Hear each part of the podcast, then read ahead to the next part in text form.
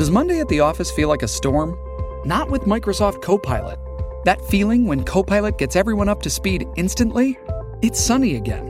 When Copilot simplifies complex data so your teams can act, that sun's shining on a beach.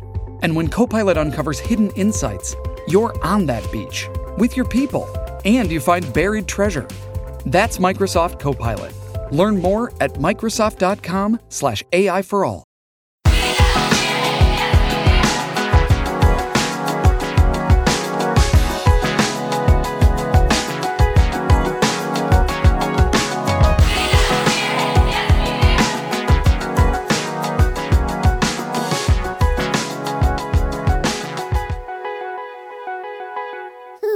Hello and welcome to You Love to See It, the podcast where we watch TV shows and movies and tell you all about them. I am, for the first time ever, your host, Fanbyte podcast producer Jordan Mallory.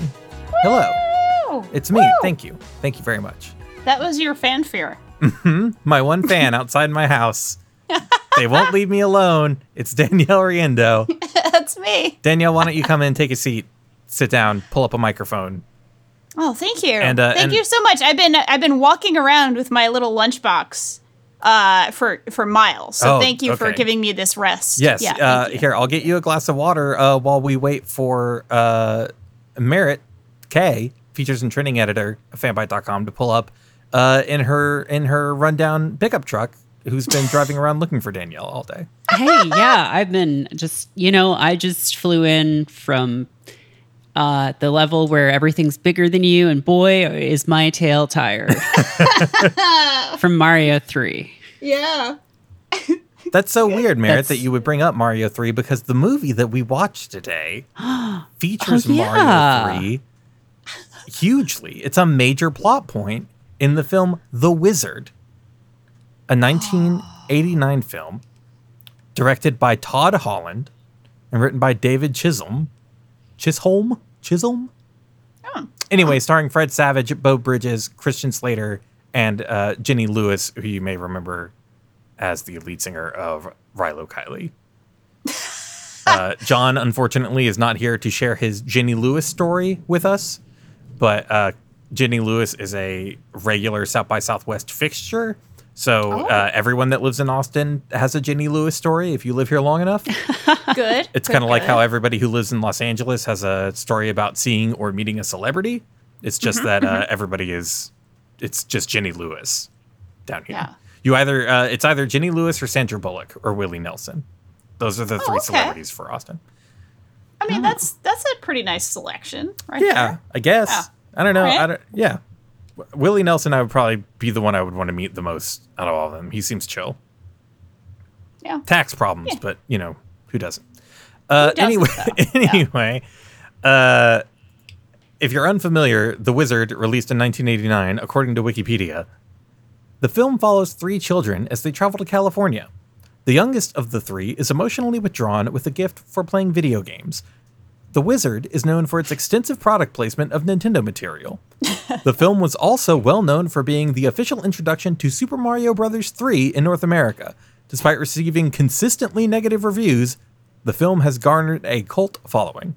And uh, just here at the top, at the very beginning, uh, content warning for both this movie and this episode, uh, because we are going to be talking the uh, one of the main characters in this film, Jimmy, is an a uh, portrayed as an emotionally affected child, and uh, there is dis- there is ableist language in this movie that we're going to be talking about on this episode. So, uh, just a heads up for that. Um, Yeah. yeah. So, I I don't know if we want to just kind of jump into the movie or if we want to like general thoughts about the movie. How do we want to swing this one? Yeah. We could uh I think we could uh basically jump in, but there was one thing I wanted to know and I know everybody here is coming into this one with a very different experience level for the wizard. Jordan, I think you're the expert. Merritt, I think this was uh your first time and for me it's somewhere in between because I watched this as a tiny child, like Okay. probably in 1990 or so. Oh, like wow. I was a very young child Wow. and not since then. So I remember several things about this movie and then encountered them again. And it's always very funny when you watch something for the first time in 30 plus years Mm-hmm. uh, because it's like, oh, I remembered this in a very different way, and or wow, this that sure is what was actually going on, and I thought it was hilarious and it wasn't funny, that Uh-huh. Oh, kind of thing. So, yeah, yeah. there's a this was this movie was part of my standard family movie rotation of put something on that the kids like which was good. this movie adventures in babysitting Oh, excellent. Good Uh, choice. Yeah. space camp uh the secret of NIMH and don't tell mom the babysitter's dead That's a fun collection. Wow. it Yeah. was it was very the 80s in my household Yeah. Yeah. Uh, and so I saw a bunch of these just because they were the movies that my older sisters liked, and so I was still pretty young. Now I haven't I hadn't seen The Wizard. And full disclosure, uh, we run a tight ship around here, and there's a lot going on. So I was only able to fully pay attention to the first like act of this movie, and then I rode that 10 second skip forward button for the rest of the film. uh, so Good. Uh, so I'm going to be relying on Danielle and Merritt to help me kind of remember the the bits and pieces of this film. But the major the major plot is is or the major story beats are kind of you know ingrained in my in my youth. I will say though, I haven't seen this movie in probably 15 plus years Okay. until today, and like you said, there's a lot in this movie that hits different as an adult yeah. like sure real does. different. Uh, but both being like an adult and a 2020 adult, Yeah. I think makes a makes a big difference. Um, but so we open on a very very long shot, a a sort of kung fu esque shot. if you remember uh, when David Carradine stole a, stole a television show from Bruce Lee Yep. Yep. we get a shot of Jimmy Woods, uh, who is a young boy suffering from post traumatic stress disorder, but is heavily coded as being on the autism spectrum. I think it would be fair to say. yeah. Um, and he's just wandering down a highway somewhere, and the worst airplane pilot in the world uh, sweeps by Jimmy and N- Nikki playing Flight Simulator it's just like dipping down like Yes. 10 feet over the road. it's so hilarious to watch this airplane. Uh, but he, the airplane radios back to presumably the police and says, "Oh, we, we got him. He's on the road, past uh, t- about ten miles south or whatever." And uh, uh, a cop whose dialogue is almost entirely ADR'd after after the fact. Oh, f- almost certainly. Uh, yep. he he pulls up and tells and radios back to base to the dispatcher who fills us in on Jimmy's backstory, um, which is that his mother is remarried. The cop knows this for some reason, and that he uh, that they should bring him to his mother's house. So, cut to Jimmy is in some kind of therapy, like play therapy, child therapy house situation, and his mom, whose name I've forgotten, Christine. Christine. Oh, uh, yes, Christine. Christine's there with her shitty new husband who's wearing a suit, so you know he's a bad guy. And he's rant- he's ranting about how Jimmy will just pick up his lunchbox and leave. And it's implied here that Christine knows what's in the lunchbox, but Jimmy's father or Jimmy's stepdad doesn't. Mr. Bateman. Sam McMurray. Oh, is that Sam my McMurray? God. S- That's Yes. Sam McMurray. That's uh, Vic Schweiber of Freaks and Geeks. Uh, that's uh, Roy on Dinosaurs. Yup. I must have blocked out his existence because dinosaurs scared me so badly as a child. Oh, it's it was very frightening. we were all deeply afraid. No, Sam McMurray. He's like one of like those guys where you're like, oh, it's that guy. Yep. He's got one And of when those I saw him in this movie, I was like, oh, it's that guy. Oh, it's that. Does he have a, a, a prestigious music career like Tom Waits does?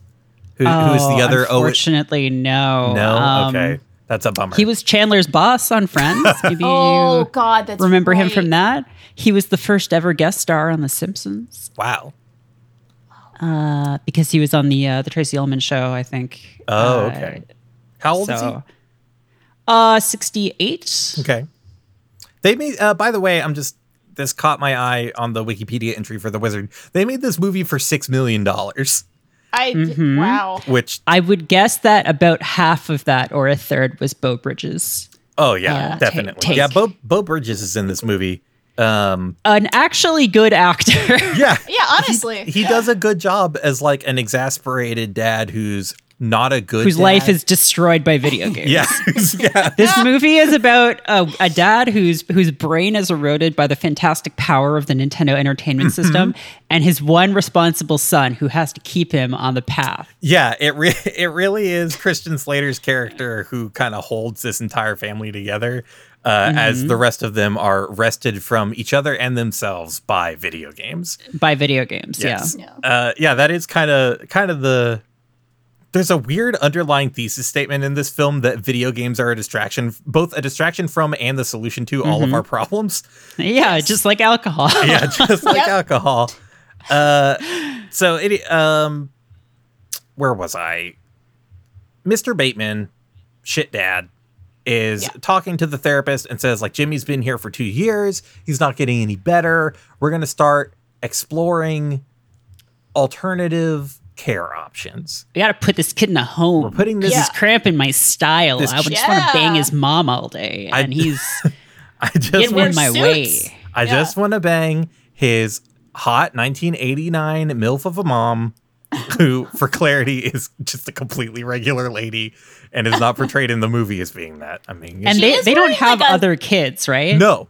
No, they just have No, they just are t- they just have like the the one kid. Okay. Also, it took until probably the end of the movie until I realized what the actual familiar relationships were Yeah, lay it out for us. between all of these characters because We- it's we- kind of confusing.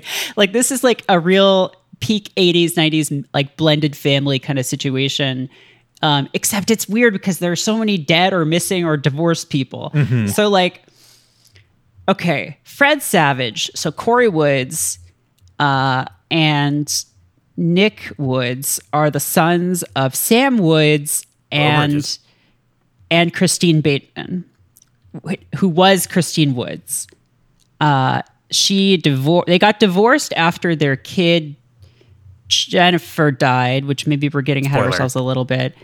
And then she married Mr. Bateman and became Mrs. Bateman, and they have Jimmy Woods in their custody. And then But Jimmy is only Corey and Nick's half brother. I think yes, Nick is actually yes. from Nick and J- Corey are Beau Bridges' sons from his I don't second think marriage. Is. I don't think that Nick is. I think Nick, the older Christian Slater, is the Yeah. older brother. I think he is from a previous marriage, Okay. and yes. Yeah, that's what it is. From It's- after him, every child is a a full sibling between Christine and Beau Bridges. well, no, because because uh, No, Jimmy's his half brother, isn't he? Yeah, uh Fred Savage call is like having an argument with Beau Bridges in uh their kitchen and says, you, "Why? Because he's our half brother," and then like gets mad. And Yeah. leaves. Oh, so it no. is okay. So it is confusing, It's- right? I'm It's so not just me. now. It's very Yeah. much a focus tested 1980s non-nuclear but still very white family. Yeah, everybody is extremely white. There's- yes. extremely, extremely white. There's a lot of white in this movie. So we get a we get a confusing time skip of jump to the uh, Woods kitchen where Beau Bridges has uh, ruined a casserole in an attempt to provide a home cooked meal for his two sons, Nick uh, and Corey. Nick, of course, Dads can't cook. Dads can't cook. This is established 1980s lore. Uh, Nick played by Christian Slater and uh, Corey played by Fred Savage. This is a, a Wonder Years era Fred Savage, so Christian Slater is still pretty young here. This is a Um, uh, Christian Slater hot off the legend of Billie Jean and Heathers. oh, Is this a, this Although wait, after is this He- pre or post? It was the same year.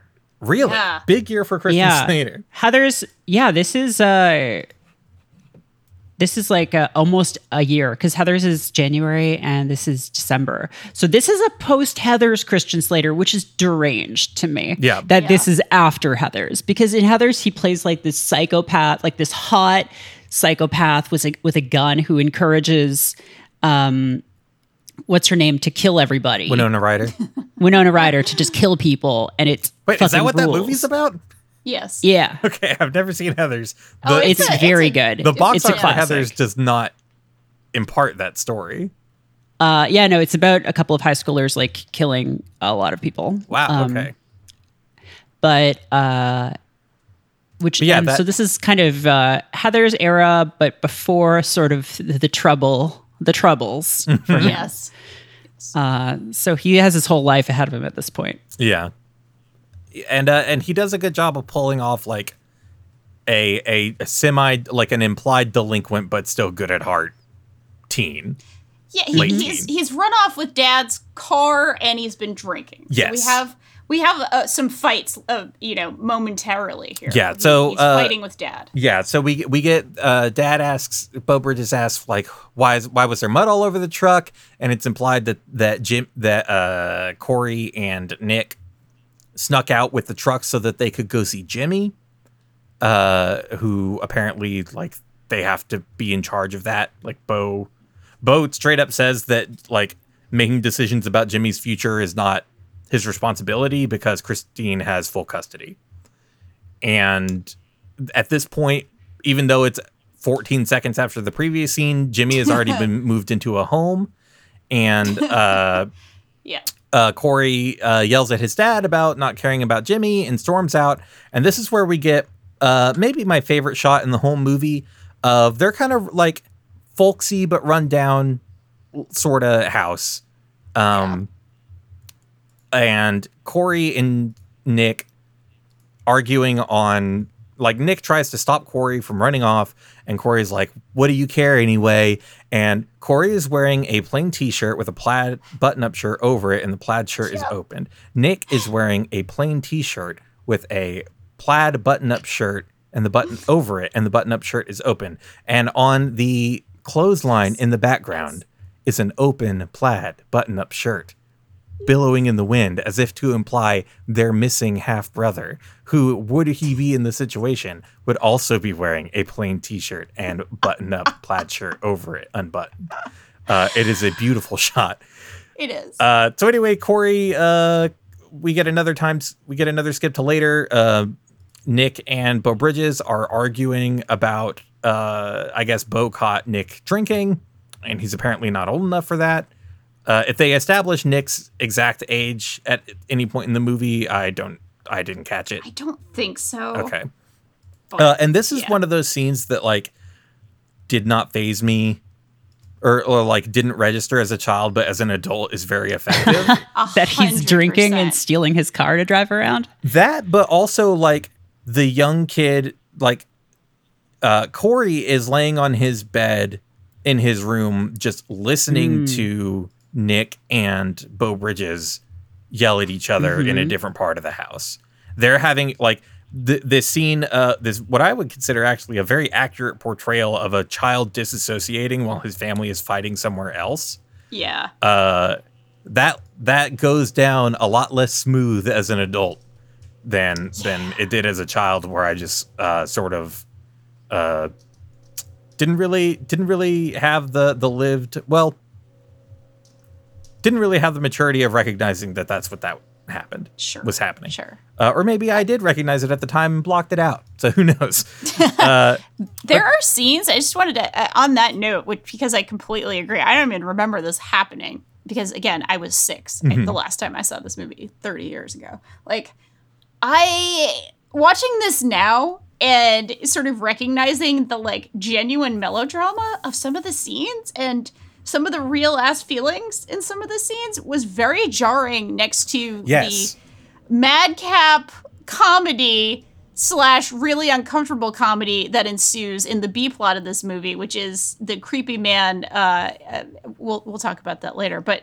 next to some of the other elements of this movie and the fact that it's in you know a big Nintendo commercial, it was buck fucking wild to be sitting here listening and watching like a fairly well acted melodramatic scene of which there are several like with Yeah. good actors who are not bad at this basically like sitting there watching that i was like what the fuck is this movie how, like what, how did they put this together yeah the tonal shifts in this film are all over the place and that's another thing that like as a kid i didn't really grasp i couldn't really grasp and as an adult, it seems very obvious.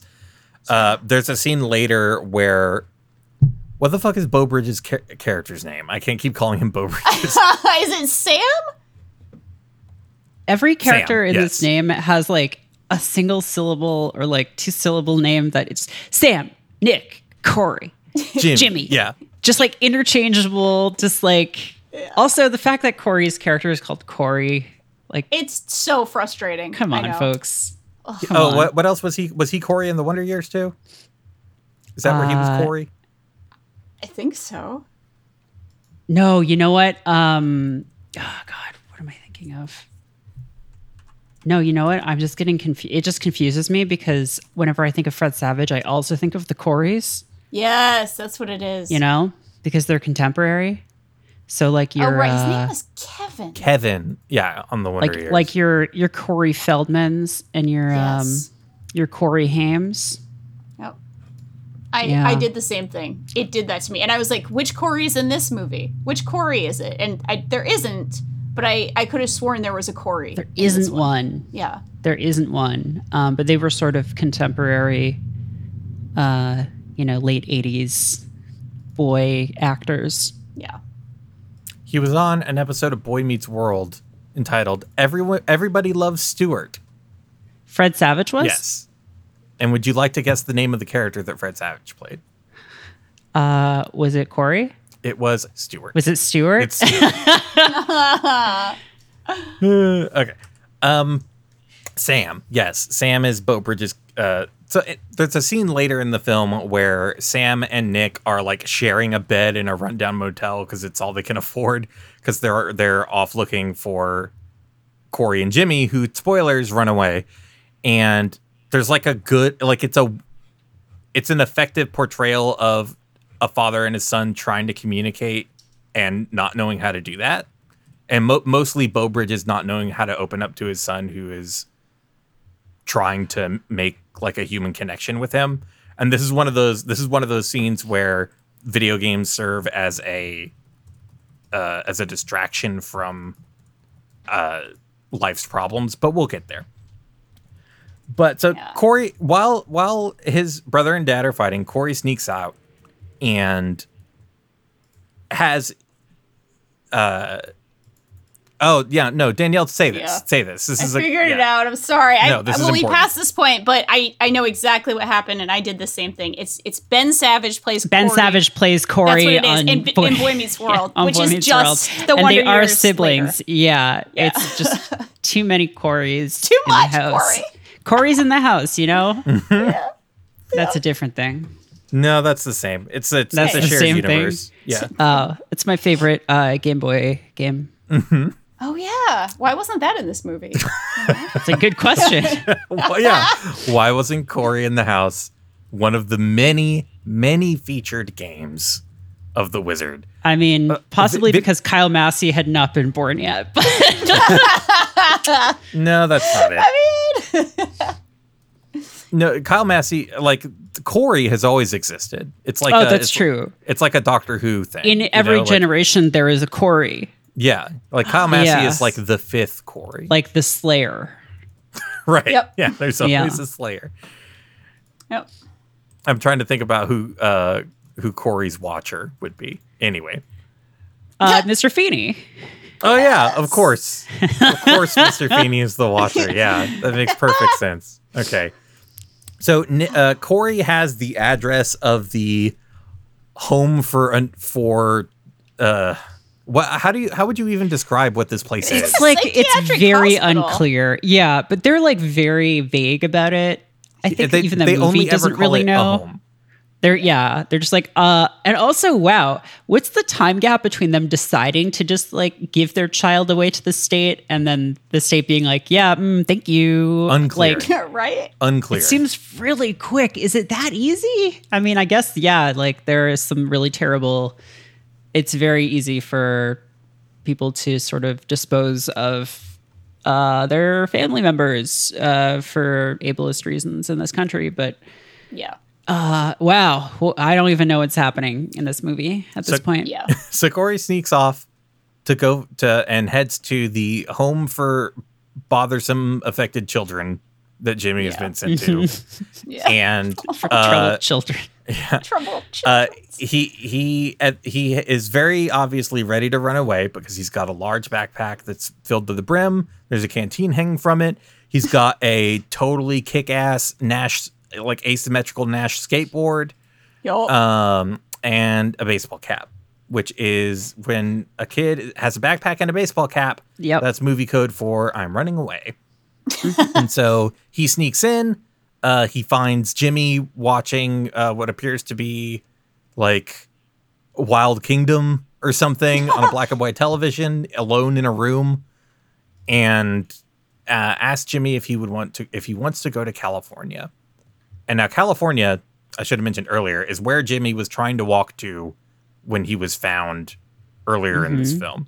And Jimmy has part of part of the post traumatic stress disorder that Jimmy is suffering from ostensibly is he has a fixation on building things and he has a fixation on California. And that's like one of the only Yeah, words someone- that he ever says.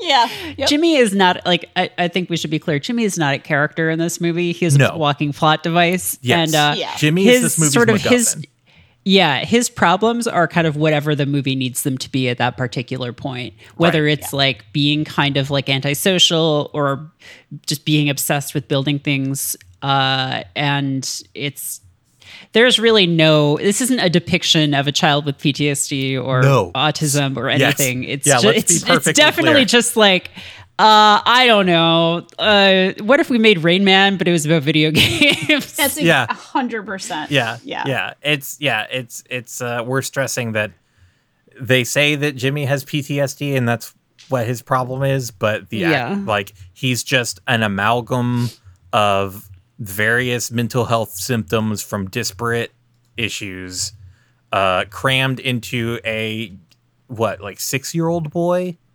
I'm gonna supposed guess. a fucking nine. Dewey Malcolm in the Middle be ass looking. Okay, But yeah. he's supposed to be Little nine. He does not look nine. Yeah, Uh, he's supposed to be nine and Corey's supposed to be thirteen. Okay, well neither of those seem correct. Yeah, they both seem wildly off. Yeah. I it- the weird, the bizarre thing here. One of the only things I remembered uh, from this movie, other than of course bad, you know, the things everybody remembers, um, you know, the the finale basically, and the uh, the power glove.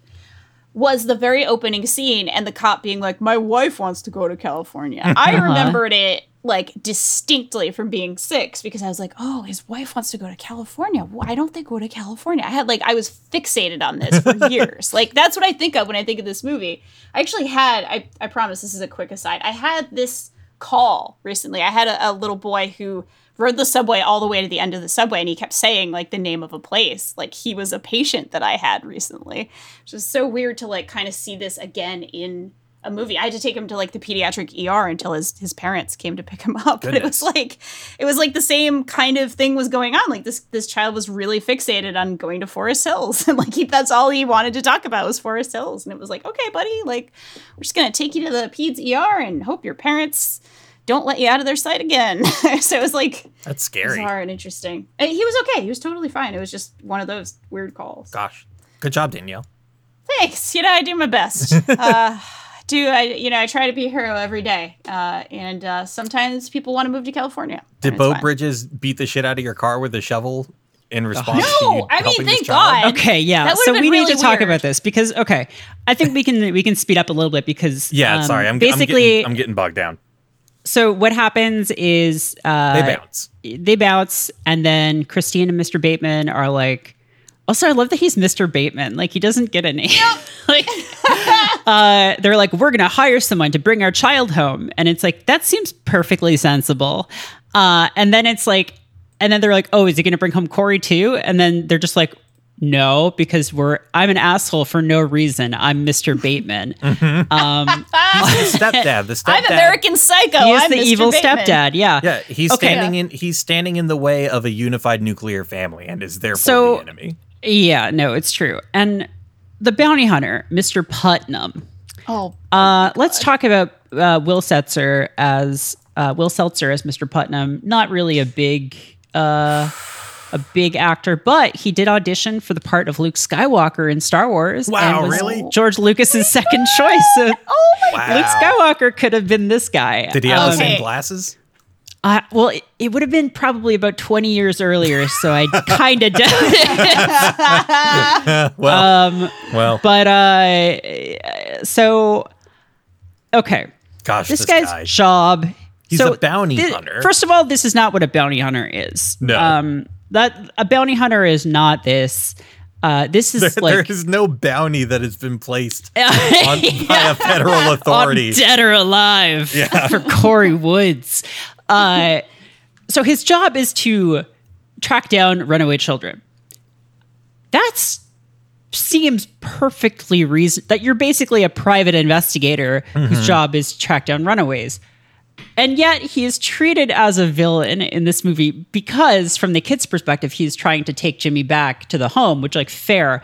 But also uh Beau Bridges just fucking destroys this man's car. It's the like best scene in the movie. okay, so this man is just trying to do his job and uh and bring home this kid who is in the company of his brother who is like maybe 4 years older than him. And they are just on their own. Oh, don't forget about Haley Brooks. Well, yeah, right. We don't. Yeah. So they they tag team. They like team up with this uh with uh uh what's her name Jenny Lewis.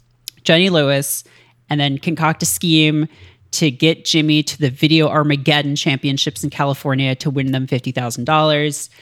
That's sort of the whole central plot of the movie that no one ever really remembers because it's so boring.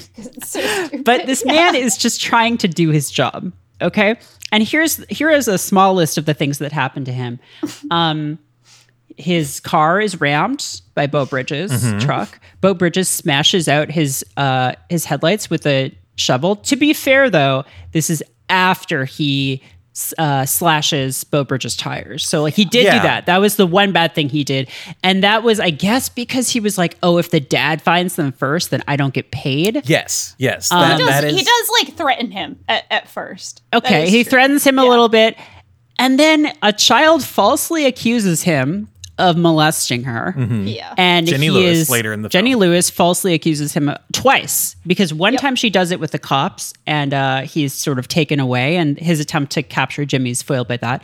And then she tells her friends who are truckers, adult men truckers, that he did this. And he has the fucking shit kicked out of him by like four truckers. Mm-hmm. yeah. because um, because uh, Jenny Lewis's dad is a trucker, Who does not appear in this film. right? He doesn't Not in exist. this And may be dead, maybe a ghost. I don't no one's think quite he sure. exists. And yeah. and so Uh, like yeah. so like every trucker from coast to coast knows who she is and acts Mm-hmm. as like a a network of safety, like a network of trucker fathers who provide safety and nourishment and transportation for her. Yes, she has like 17 dads, and they will nice, yeah. uh, gamble for her Mm-hmm. in a casino, and they will uh, beat up uh, some man for her. Look, And, uh, sometimes a family is 17 truckers, a casino, and one Look. teenage girl. Listen, here's the thing: if you had told me that this guy did that,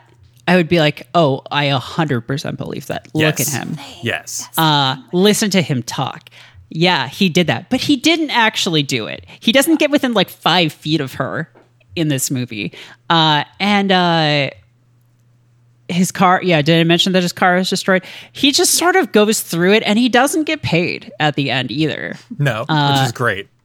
It, it's great. And he is really excited that the child that he was tracking the whole movie that has caused him so many woes is doing good at a video game uh, at He's the end there. into it. Honestly, I know that kid. Uh, so yeah, kind of a kind of a, a, a bum Do you rap, think a bum rap for him. how much damage do you think this movie did by instilling the idea into adolescent minds that women can utilize their weaponize their bodies against men in this Mm-hmm. way? Yeah, that's Oh, not, to, like- not great. Well, That like Yeah, regardless of whether know. the idea that So here's where she gets not it you- from. okay. I can pinpoint the moment she like gets some toxic ideas about femininity because when they first meet her at the bus station, and also this is Oh, the scene yes. where we first learn about Jimmy. Yes. She's reading a Cosmopolitan oh yeah, that has a headline Does sex exist after marriage? yeah. I remember that because it's like very noticeable. Um, She's like 12 and she's like reading Cosmo sex tips. So I think like her warped ideas about sex and sexuality just come from her reading Cosmo. Oh, for That's sure. what Yeah. it is. I mean, Yeah. to be fair, like she's just playing the system well in this movie. Like it's just like, oh, this bounty hunter guy is gonna capture my meal ticket and cheat me out of fifty thousand dollars. So Mm-hmm. what can I? It's like, yeah, you don't yell fire, you yell rape, right? And um, she might be the like, true gamer. good for her. movie. Yeah. she is the true gamer because she games the system. She games the system. That's what it is. Yeah.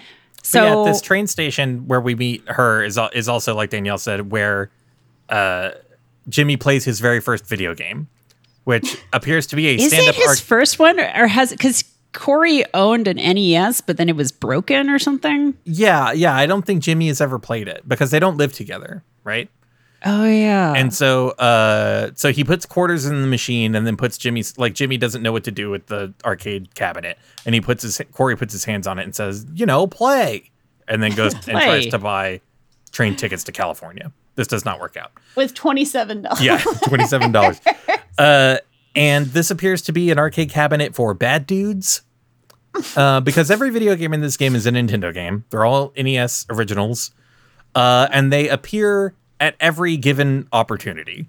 Oh, yeah. Uh, shortly after this, we get a scene where the kids are eating like eating food in a diner, and the ta- the diner table that they're at is one of those cocktail video game machines, Oh, yeah. uh, which has Ninja Gaiden in it. I don't think that ever existed.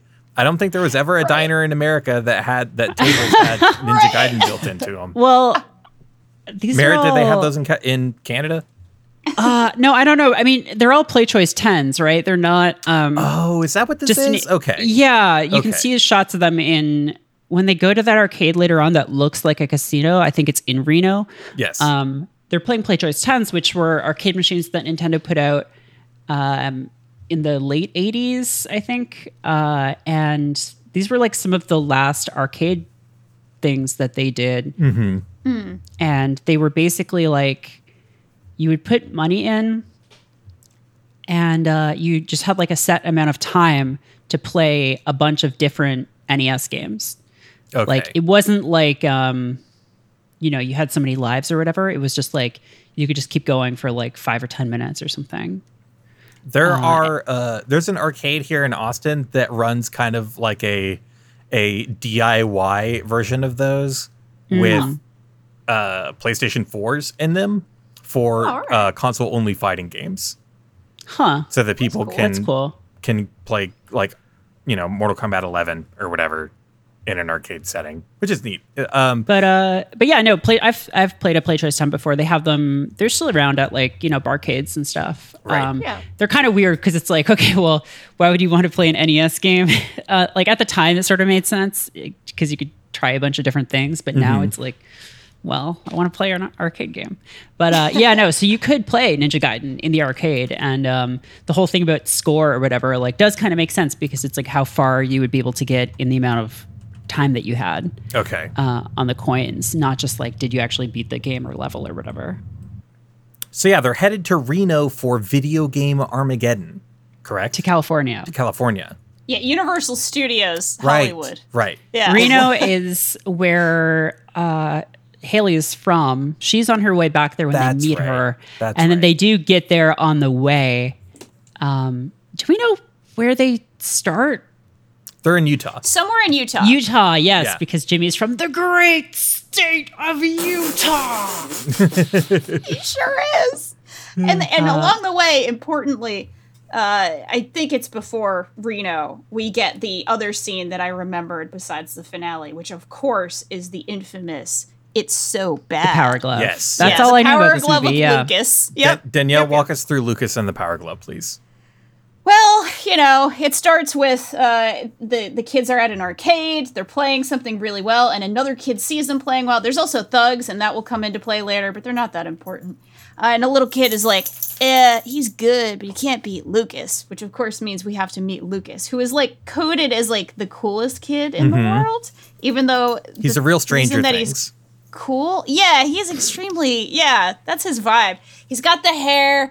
Uh, I believe the right stuff is playing at some point during, uh, of course, um, the infamous New Kids on the Block song "The Right Stuff" is playing. I'm not sure if it's during Lucas's time, but I like associate it with Lucas. So you know, whichever way, take that with a grain of salt. It is on the soundtrack, and he introduces them. Uh, to the fact that he has 78 games, apparently all 78 games. I'm not sure if that was the Nintendo library at the time. And then he comes out and he has like a box that he keeps the power glove in. And he opens the box with great ritual, really. He puts it on the way that boxers put on like boxing gloves, like they, makes these small adjustments. He he makes it look really cool. And then he plays a racing game Rad Racer. with Rad Racer, which it really is Rad what Racer. Lucas Wait, no, is. that's Ridge Racer. Sorry. Rad Racer. he Rad plays the game Racer. and Lucas gets uh, not Lucas, Jimmy gets upset.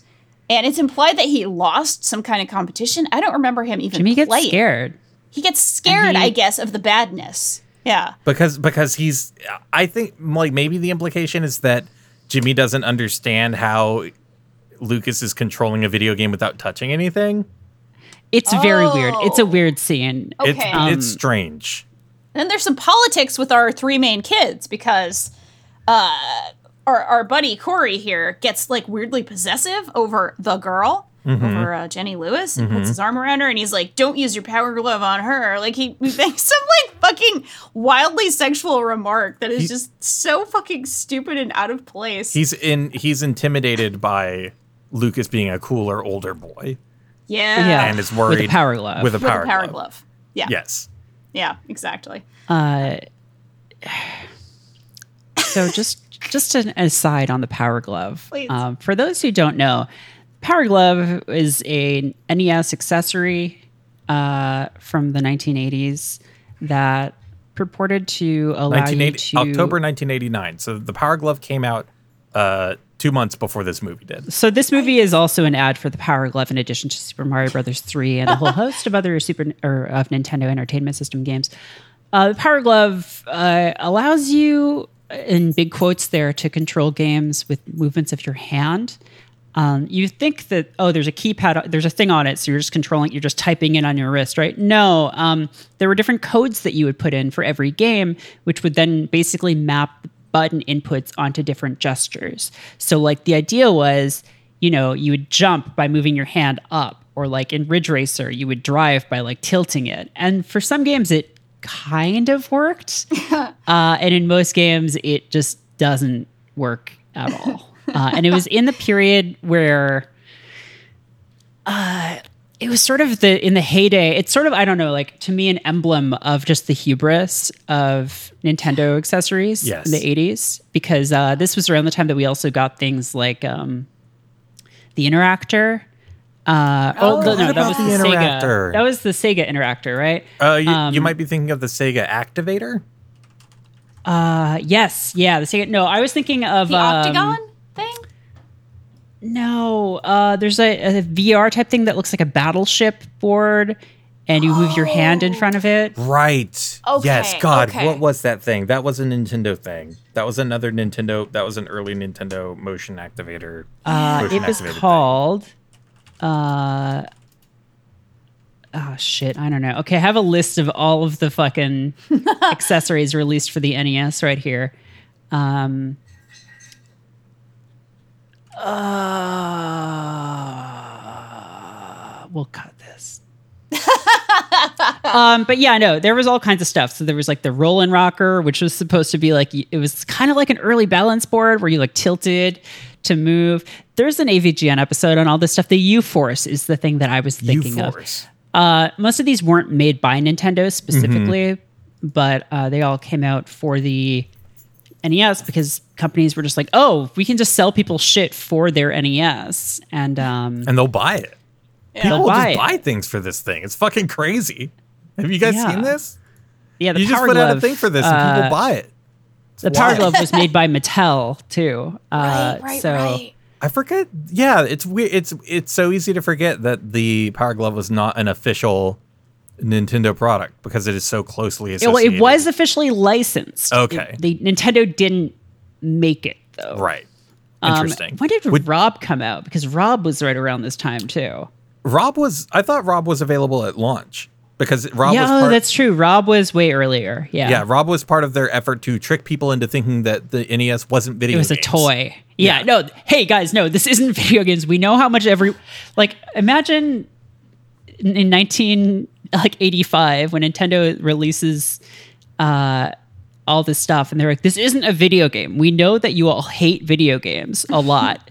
we know that everyone hates video games and thinks that they suck and they're a bad thing and no one plays them or buys them anymore. So this is a toy robot with the thing that you connect to your TV, but it's not a video game. No, it's a toy robot. That's why. It's a that's toy why, robot. That's why the box is uh, very plain and square, and why. Uh, see, these are roughly the same sh- size as a VHS tape, and you kind of put it Mm-hmm. into the thing like a like you put a tape into a VCR. You're from, you're comfortable with that, right?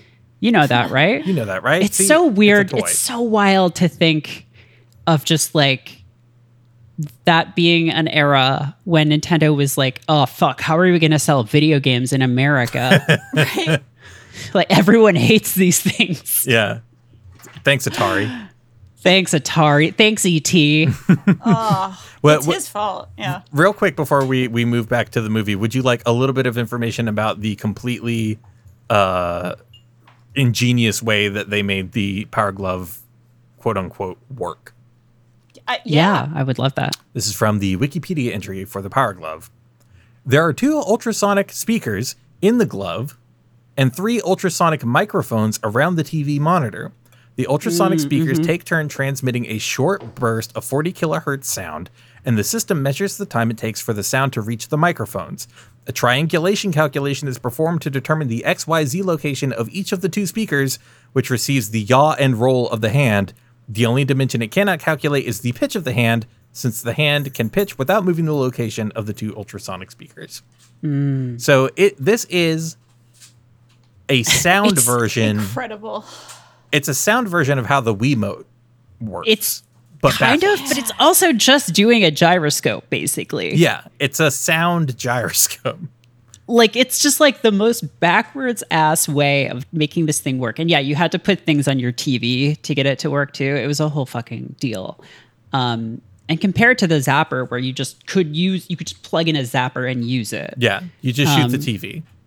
It's deranged that this was. Yeah. anyway, it failed. Um, also, yeah, they stopped making it a year later.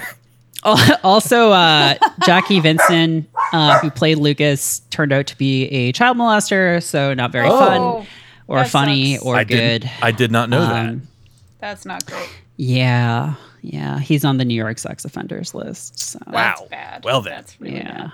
only one from this movie, huh? Uh, as far as I know, I hope I yeah. yeah. The, Interesting. the lower that number, the better. Really. yeah, you want you want as few registered sex offenders, uh, retroactively or cast, otherwise, in your films as Yep, possible. Yeah, typically, That's for damn typically. sure. So Now, after this is a, a. It's not related to that. It's it's a much uh, nicer thought. But do you think that the gentleman who played uh, the uh, guy who was, you know, unfairly accused of such things? Uh, Oh, Putnam, and, you know, the- the bounty hunter? for children. Will do, Seltzer? You, do you think that he ever thinks about? Well, what if it was? What if I was Luke Skywalker and their places were like? oh, definitely. swapped? Oh, A And, you know, hundred- absolutely. It's haunted him his entire life. Uh, beep, beep, beep, beep, beep, beep, beep, beep, beep, beep.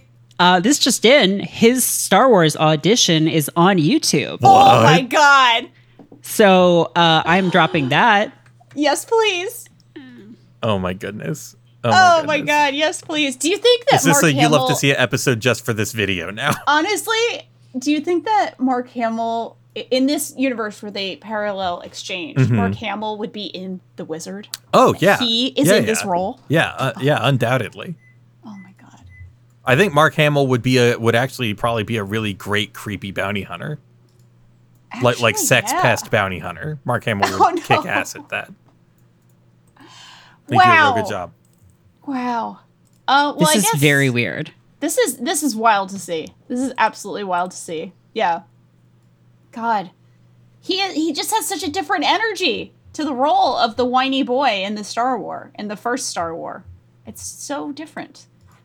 Um, I guess uh, I guess we should mention that eventually, throughout all their adventures, they go to Universal Studios Hollywood, which I also did not remember. Also, Mm-hmm. these pe- these children don't have to pay admission or have parents with them to go to one of the most expensive theme parks in the world. Although, to be fair and to be honest, theme parks of this nature, you know, the super premium theme parks, were not quite as obscenely expensive to go to. Like your kind of average family could afford to go. The inflation has just been yeah, absolutely uh, ins- obscene on those kinds of prices. But anyway, that made me laugh. That oh, they're at Universal Studios, and so this is not only a, uh, a commercial for Nintendo and every product Nintendo has ever made, but also it's a commercial for Universal Studios. Yeah, it's Uh, really and oh, in- go ahead. go No, sorry. I was, it's a really incredible amount of. It's not quite like Mac and Me levels of product placement. It's a, like a tiny little bit more subtle than the product placement in Mac and Me. Sure. No one is physically kept alive by drinking Coca Cola, Right, right, right. At least it- Yeah. on camera. We don't know what Yeah. Lucas does in his free time.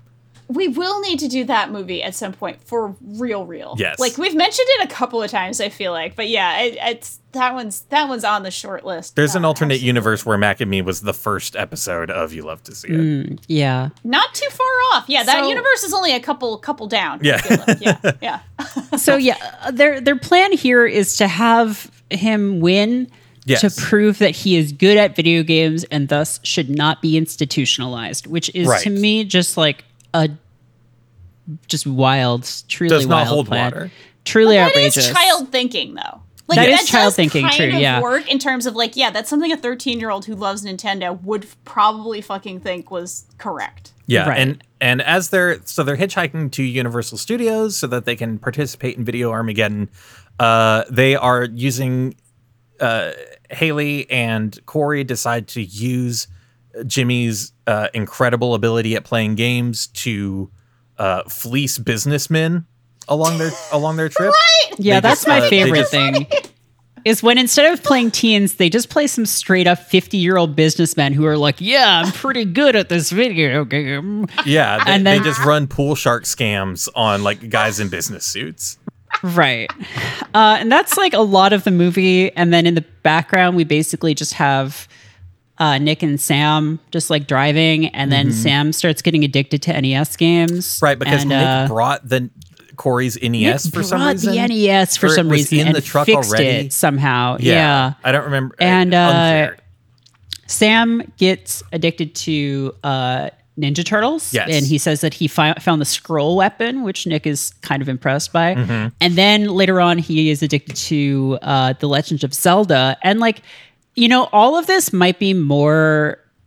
uh, Might be less upsetting if it weren't for the fact that they were looking for their missing children yeah, like at any other time, I think this would be fine and kind of endearing. But the fact that his mind is just unraveling um, because of the the wonders of Hyrule, it's like time and place, Beau Bridges. Come on, like and, and video games are destroying your brain. once once Beau Bridges uncovers video games, and this is right after that scene that I talked about earlier, where like Nick tries to open up, like Nick tries to make a real connection with Sam, Mm-hmm. and Sam like doesn't know how to handle it, and so Nick gets frustrated and goes outside and gets the NES out of the truck and plugs it in, and then it plays it until Beau has fallen asleep. Then we get the next morning where Nick wakes up and Sam is playing Ninja Turtles. And he's farther Fucking than water level. yeah, the water level. In- And he's Infamous screaming. He's just like, you can just walk over it. You can just walk. you can just walk over it. Yeah, you know, that's another thing that happened to me in 1989, and I remember it really well. Did you? The Ninja Walk Turtles over that fucking thing. Did- that you can did you walk have a over problem? That fucking portal. I had a problem. I could never get past that because I just never over walked it. over it. you can just walk Fuck. over it, Danielle.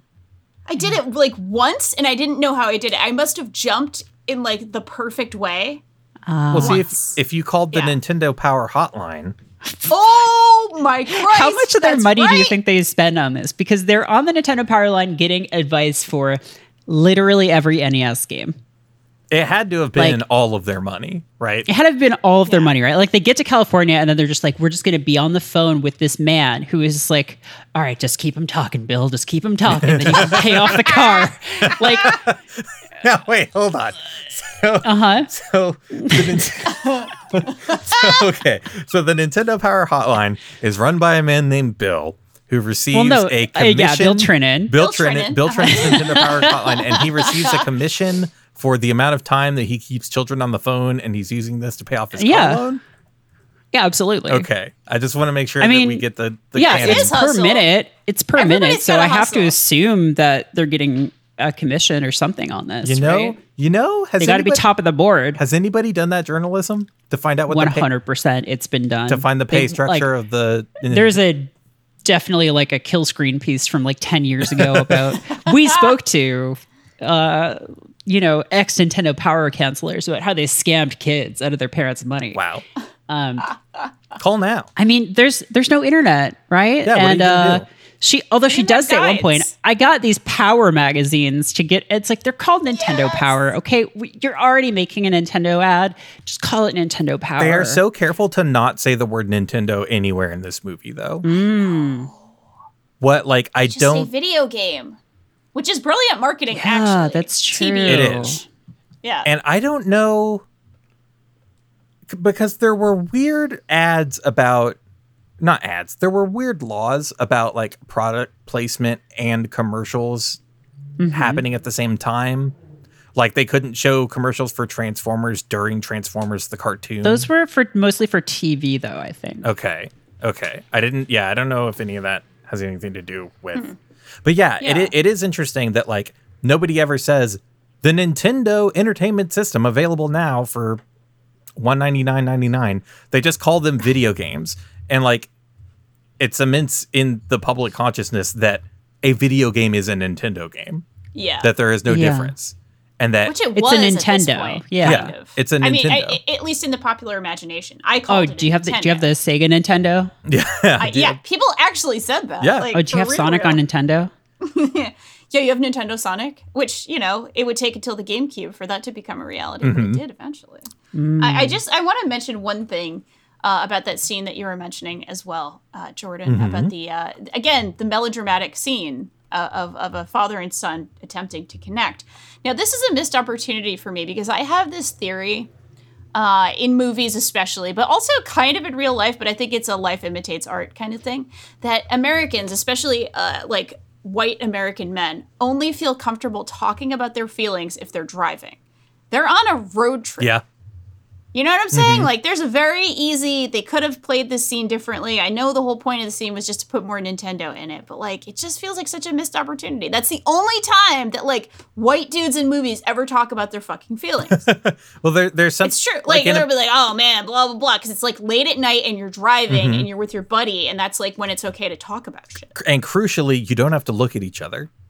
Exactly. You can look at the road, Right. while you talk about your feelings. and that there is something like really intrinsically in, in in American culture this like intrinsic spirituality to the concept of a road trip yes. uh, that I Which think is in this movie. Yes, Like honestly, totally. like there's some beautiful shots of America, like the American West, which it it's gorgeous. And it's actually like kind of fun to watch those parts of it. Like they go by really beautiful landscapes and desert landscapes that are beautiful in its own way and like country fairs and there's all this like old timey Mm-hmm. stuff. And it feels like a, a very interesting connection with like this is a movie about video games. It's not about anything else even though there's a family melodrama here too. But it's like old timey happy pastimes. But really the exciting thing is california and the video games. Yes. like it's, it's a wild kind of uh, juxtaposition. But it kind of works maybe I don't know. I guess it kind of works.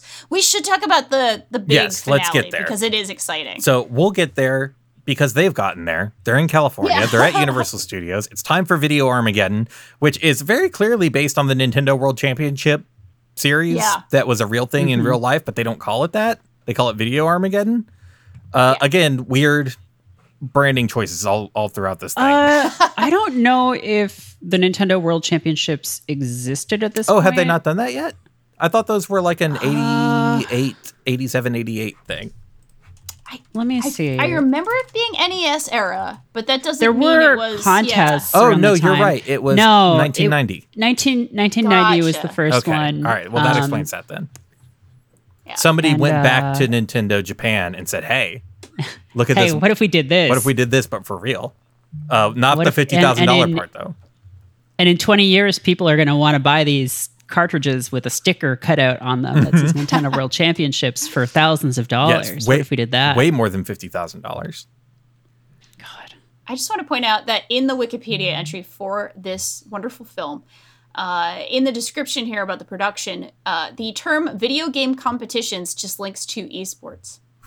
yeah, which didn't exist Huh. then yet, I guess. It didn't exist, but this was esports. This was kind of like these kids are basically speedrunners. Yes, And we have this whole like incredible like first of all the set design is absolutely amazing. it's great. It, lo- it it's like what if Guts was a video game show? yeah. What if, what yes. if the the set designer for Guts had designed Nick Arcade instead of whoever actually designed Nick Arcade? It's god it's so so good and we have this like showdown okay so we have the semifinals and then we have a really fun chase scene through king kong and like some universal studios rides and then of course there's drama and then we get to the final three contestants where it's lucas who's a piece of shit and makes fun of him you know oh it's the wizard he's gonna whiz Yeah, whatever it's fine and random girl with no name and pigtails who, by the She way has a is- name. what's her name Uh, it's not listed in the credits, but Oh, she has a name. It's like Cora or something. Let me see. She is Um, from California because we know she's from the great state of California.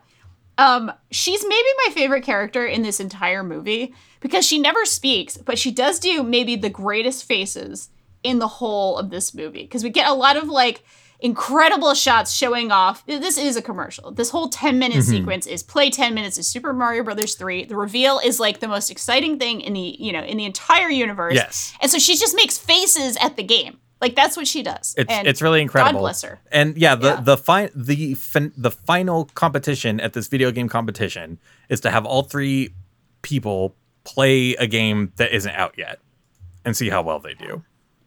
And And they're like, "This isn't fair," and it's like, "Well, none of you have played it, so yeah, by definition, it, it is." only Her, her name is Maura Grissom. Mora, Oh, the actress or the character? The character is named Maura Grissom. Okay. God bless because she's She wasn't favorite really in character. anything else, as far as I can tell. Uh, the actress's name is Marissa De Simone. Okay. Apparently, Dante Basco was in a Uh, was in it? in, this Yeah. movie, but got cut. Tobey Maguire briefly in this movie too as Oh, he's Goon. one of the thugs. He's one of the thugs. yeah, that beats he's up one the of children. Lucas's gang. Also, I just want to point out that Lee Arenberg shows up as the guy who says "Ninja Gaiden" Oh, uh, right. when they- they're registering, which uh, told a generation of kids how to pronounce Gaiden, uh, which is is pretty cool. Yeah, that's because helpful. everyone would have thought it was Gaiden. Um, Lee Arenberg, where do you know him from? Uh, he was the guy who stole the parking spaces on Seinfeld. oh, He was uh he was in Friends. sure, sure. Uh he was in Star Trek. was in Pirates of Uh, the he was a Ferengi. He was in Pirates of the Caribbean is what most people will know him from, I think, right? Because he's uh what's his name? Uh he's Pintel. He's one of uh Barbossa's guys. gotcha, gotcha, gotcha. Very recognizable face. yeah. He's he's well, he's great in this very short but very memorable role. And then the gates of hell open yep. and Super Mario 3 is revealed. Yes, it is. Yeah, And, it is uh, exactly that. I never thought about and it. this the right. announcer the announcer is just like come up here you little gremlins come up here you munchkins get your butts up here and it's just like who is this man who is this devil man It's a really Like, bizarre, like almost Willy Wonka, but not really. Like yeah He's kind of Bowser. He is a kinda little is like an Bowser. Bowser. 80s an 80s will a new hip willy wonka for the kids it's a very like carnival barker performance. yes he's like a like in pinocchio when the the man takes them to pleasure island or whatever Oh, and they turn into donkeys Right. Um, yes. Very because much they like smoke that. cigars. so it's been a long time since I saw that movie. It feels like that is sort of where he, he was going with his uh, acting for this. Yeah. So uh, I'm going to pl- make them play Super Mario 3 and then they'll turn into turtles. so out of the three, out of, between Jimmy and Lucas and Moira, who do y'all think wins? Mora. I know, I know who wins in the film. I mean, but she Yeah, wins so- because of her faces. Moro makes some great faces. We get a great scene that where they try to make playing a video game look exciting, and no one really knew how to do that yet. They're also Um, so bad at the game. Can we just mention briefly how bad they all are at this game? Yeah. Well, okay, they've never played Super Mario 3 before. They're supposed Uh, to be speedrunners.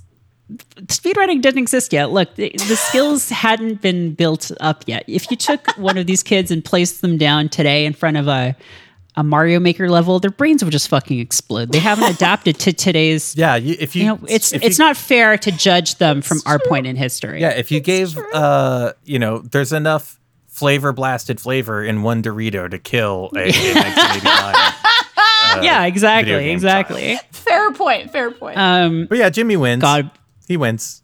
I did. God, yeah, he Jimmy wins because he gets the flute and uh, Yeah, he knows. He somehow knows how to find the secret. he gets flute, the which- warp whistle. even though no one has ever played this game before, supposedly. Uh, he Yep, gets the warp and, whistle and, uh, wins.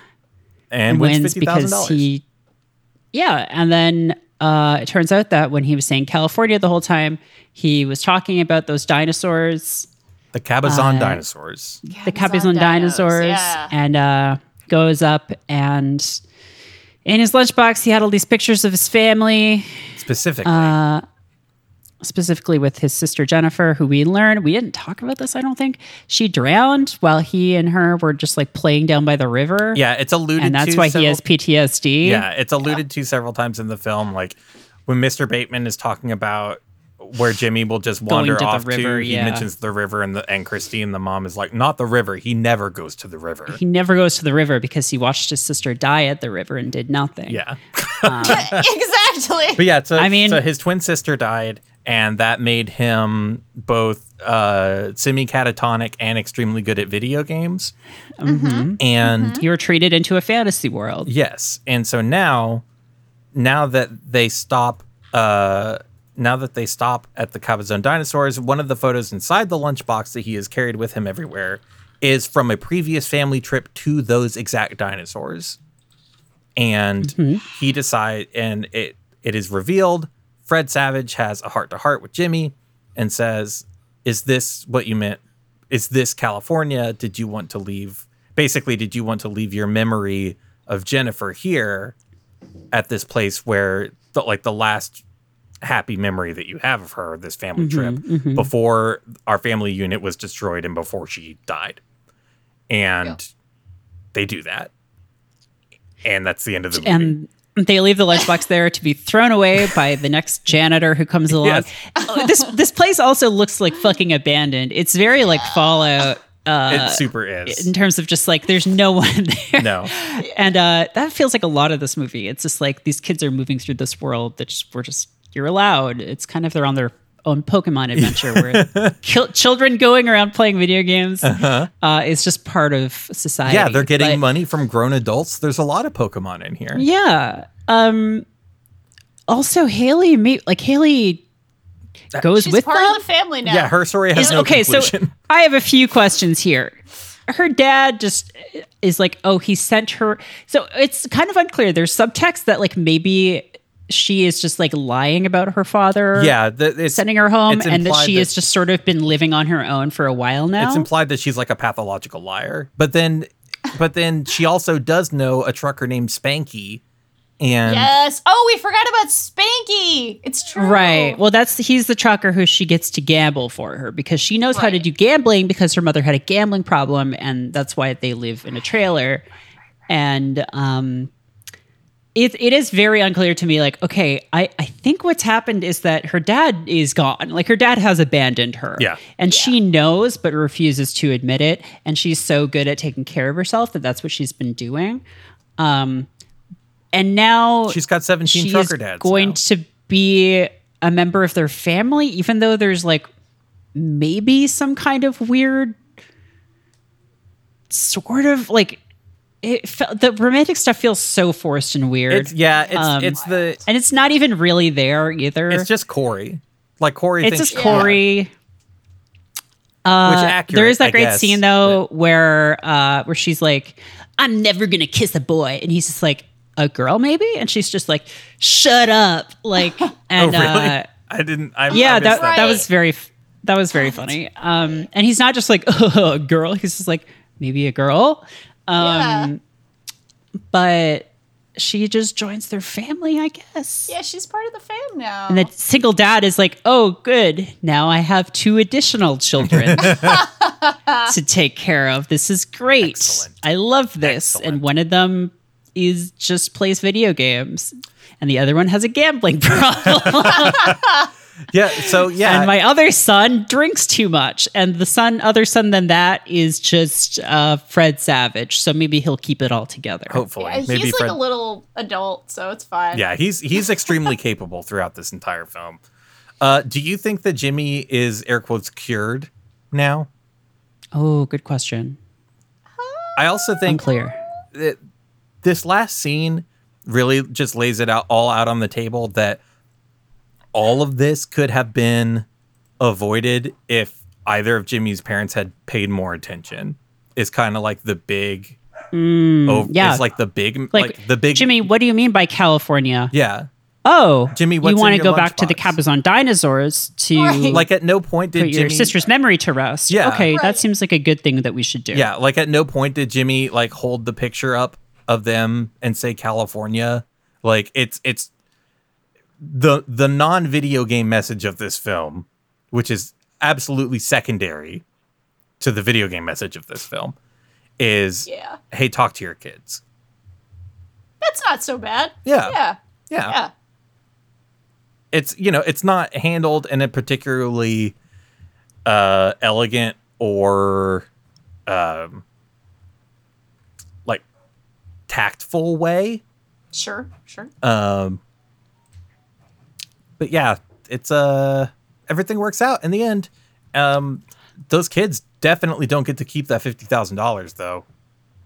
Oh no, no way. Like that's not for them. That's going into their college funds or something. yeah. Yeah. I also forget Which if fair enough, but I also forget if they imply that Sam and Christine get back together, and what happens to Mister Bateman.